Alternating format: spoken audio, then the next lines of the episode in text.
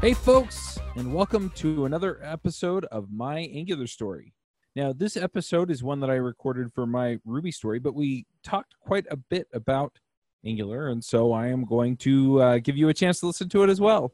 So go ahead and enjoy. We had a great conversation about a lot of things that I think a lot of you are going to really uh, um, identify with. So here you go. Uh, yep, hi, uh, so my name is Neil Brown. I work as a research fellow in programming education at King's College London. Awesome. I've always wanted to go to London. Okay. But yeah. Anyway, yeah, we had a really interesting conversation with you a couple of years ago. Uh, that was episode two, 257 of Ruby Rogues. We talked about learning and training. And and really it was kind of about at least a lot of what I remember is getting people into programming and then helping them level up. Yeah, yeah, that's right. that We're, right? we're, yeah. This episode is sponsored by Sentry.io. Recently, I came across a great tool for tracking and monitoring problems in my apps. Then I asked them if they wanted to sponsor the show and allow me to share my experience with you. Sentry provides a terrific interface for keeping track of what's going on with my app. It also tracks releases so I can tell if what I deployed makes things better or worse. They give full stack traces and as much information as possible about the situation when the error occurred to help you track down the errors. Plus, one thing I love, you can customize the context provided by Sentry. So, if you're looking for specific information about the request, you can provide it. It automatically scrubs passwords and secure information, and you can customize the scrubbing as well. Finally, it has a user feedback system built in that you can use to get information from your users. Oh, and I also love that they support open source to the point where they actually open sourced Sentry if you want to self host it. Use the code DevChat at Sentry.io to get two months free on Sentry's small plan. That's code DevChat at Sentry.io. Awesome. So let's go ahead and dive in and just talk for a minute about you and, and how you got into all of this stuff. To start out, I'd, I'd like to go back and talk a little bit about how you got into programming.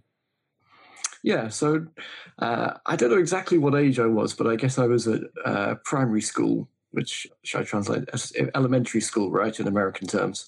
Um, so sometime during that, I just, I remember I went to my dad and I asked him how are games made?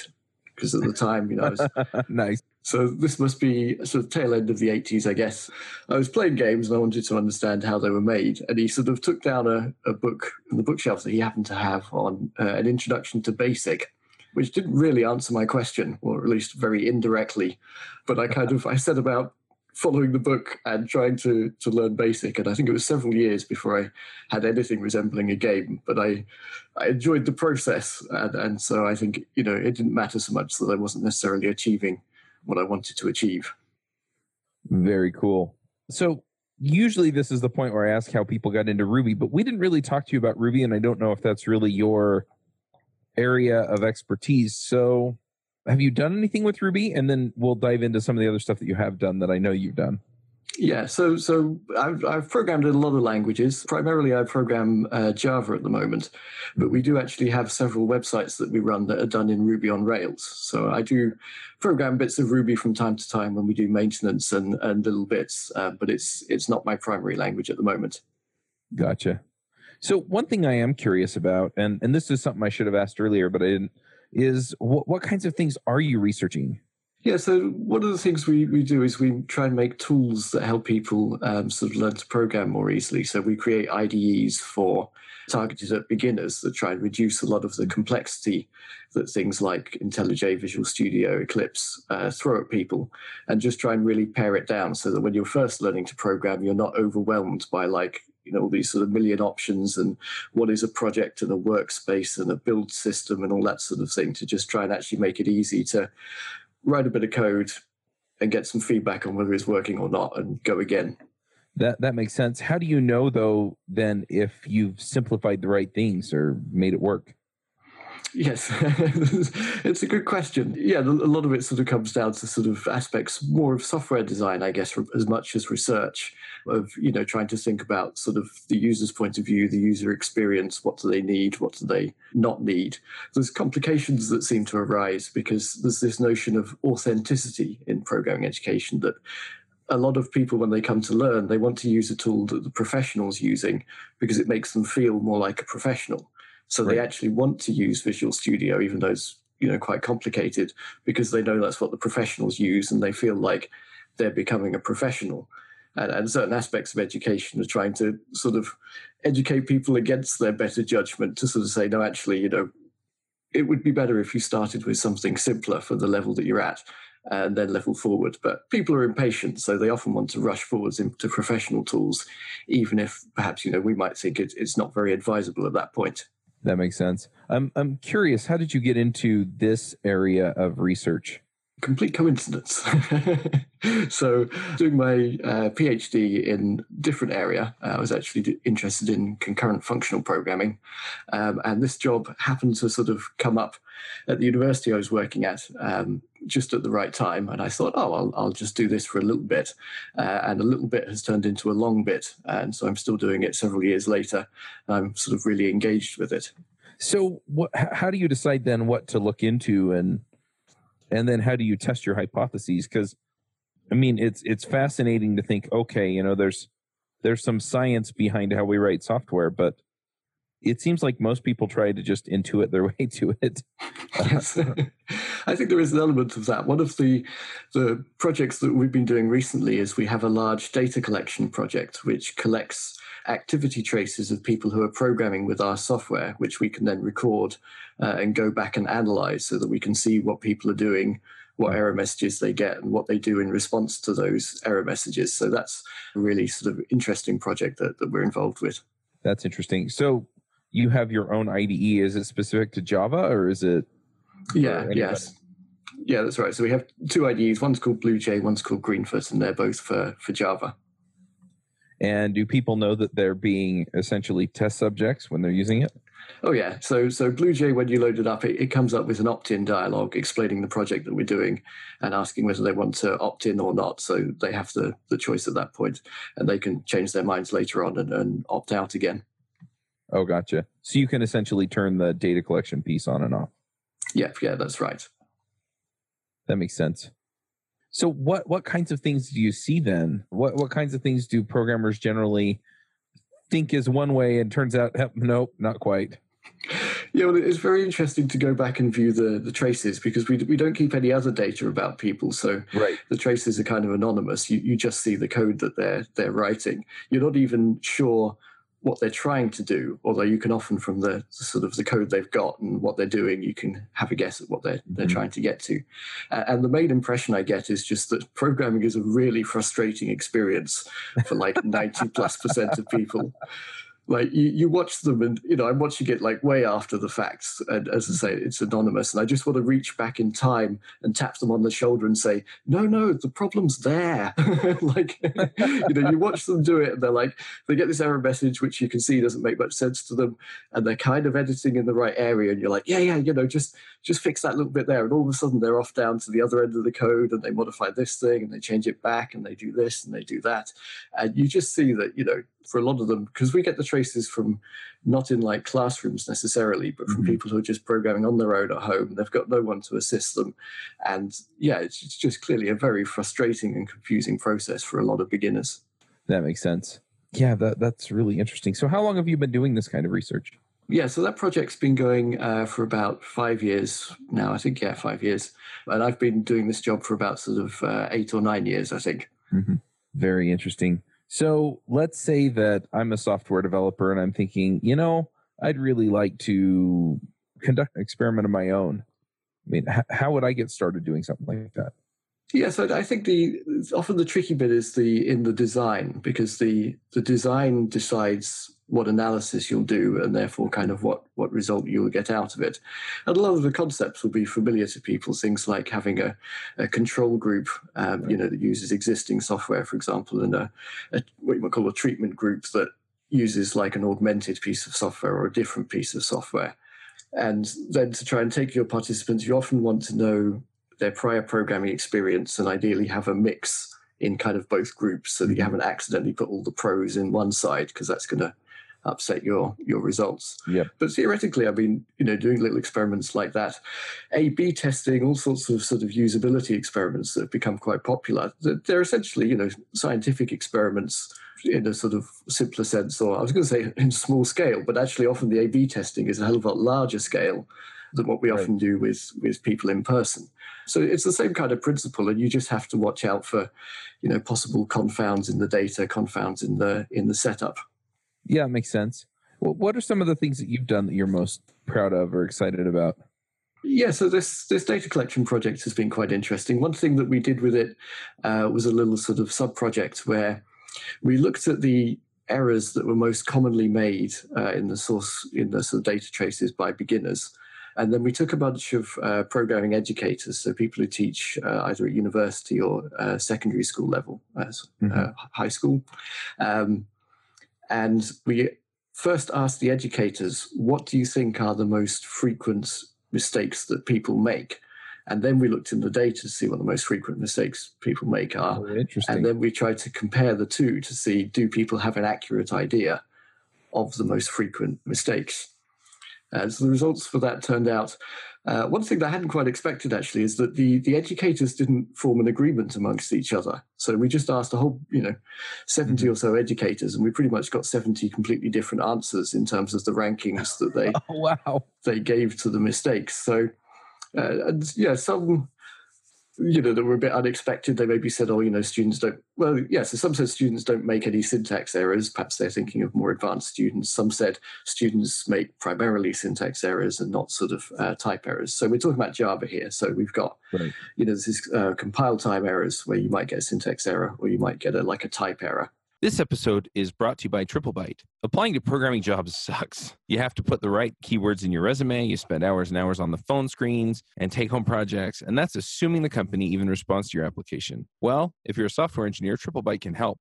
They work with over 400 top tech companies, from big names like Dropbox and Adobe to exciting startups. You do one brief online interview with them, and if you do well, you go straight to final interviews with the company on their platform. It's like the Common App for software developers. TripleByte does not look at your resume or where you went to school. All they care about is if you can code. I've helped dozens of software developers with various credentials get jobs, and this looks like a terrific way for you to get in and get interviewed and get a job without a lot of the hassle and overhead. You can go check them out at triplebyte.com slash a story. That's triplebyte.com, byte as in eight bits. As a special offer for listeners of this show, if you take a job through TripleByte, they'll offer you a $1,000 signing bonus.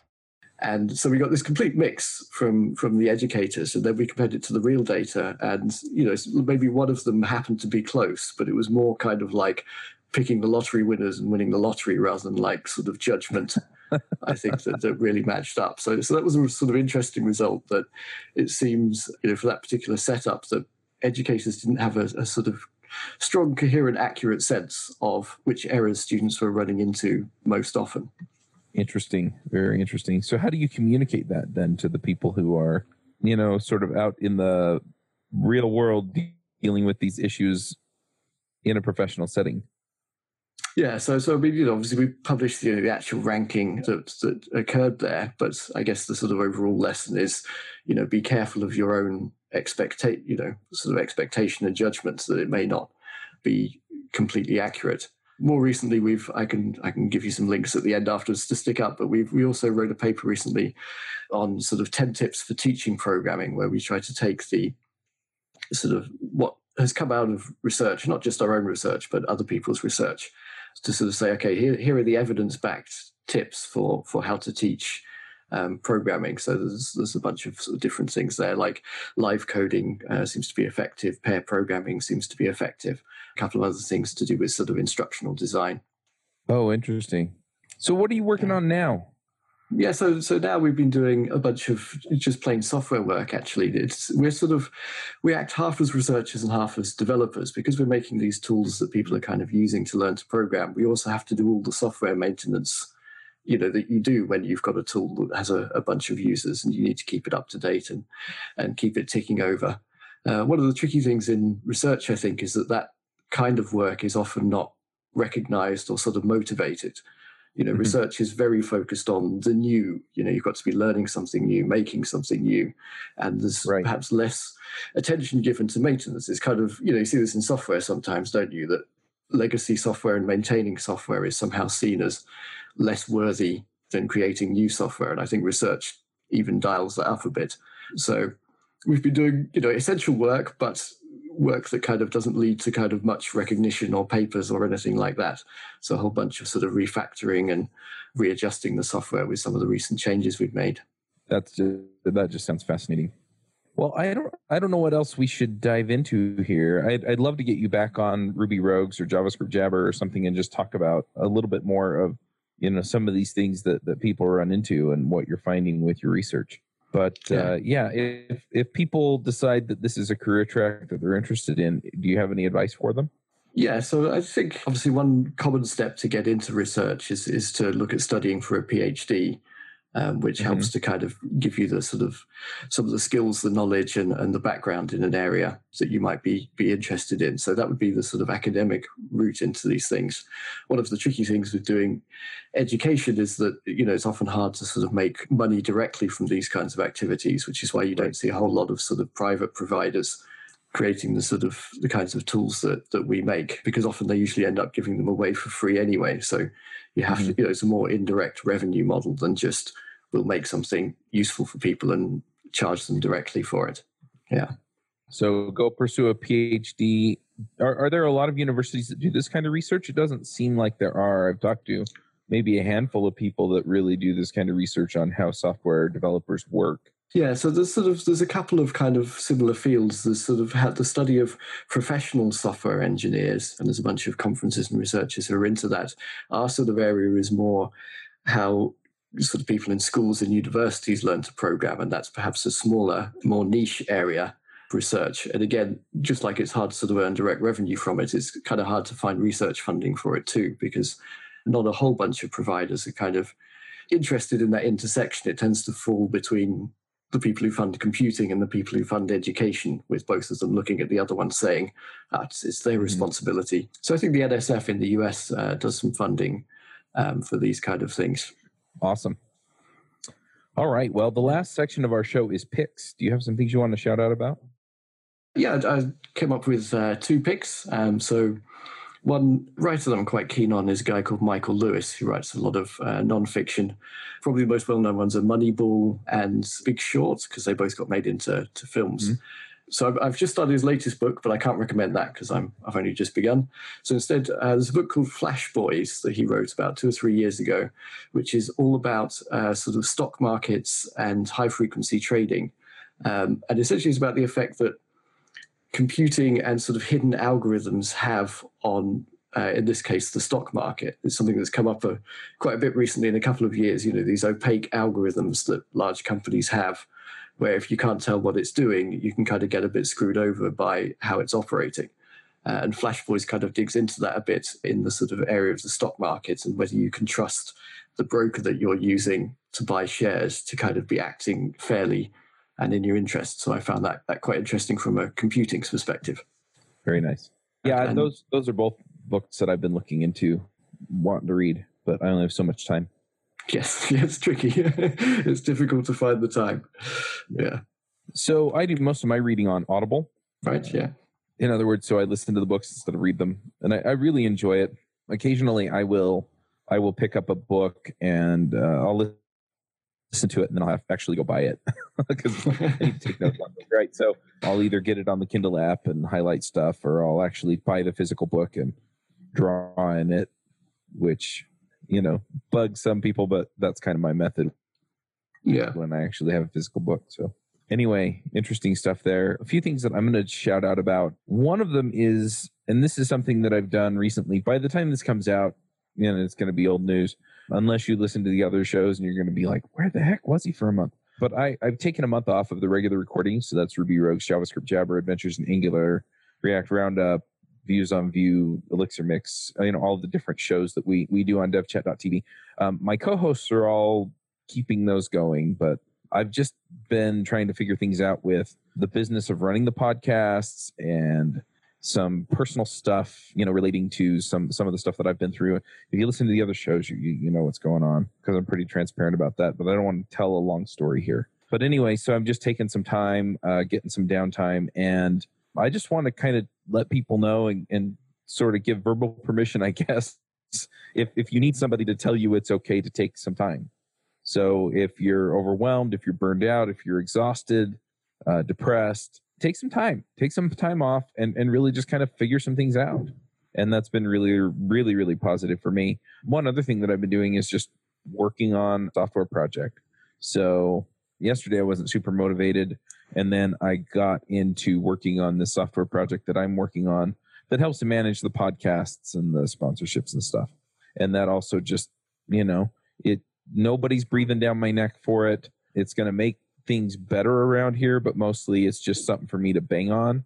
I mean, it is in production. It is something that I use every day, but uh, anyway, just working through that and and having kind of a side project has really been helpful as well. So I'm going to pick those two things, and then as far as reading books goes, the book I'm reading right now is it's actually the book that comes before a book that I've picked in the past. That book was uh, Crucial Accountability, and this one is Crucial Conversations, and it talks about having the risky conversations about things that are somewhat uh, emotionally charged, either for you, for someone else, or you know whatever you know high stakes conversations kinds of things and sometimes the high stakes conversations are not about anything that really impacts you but it's something that you are emotionally invested in. And sometimes it really is something that impacts your day to day.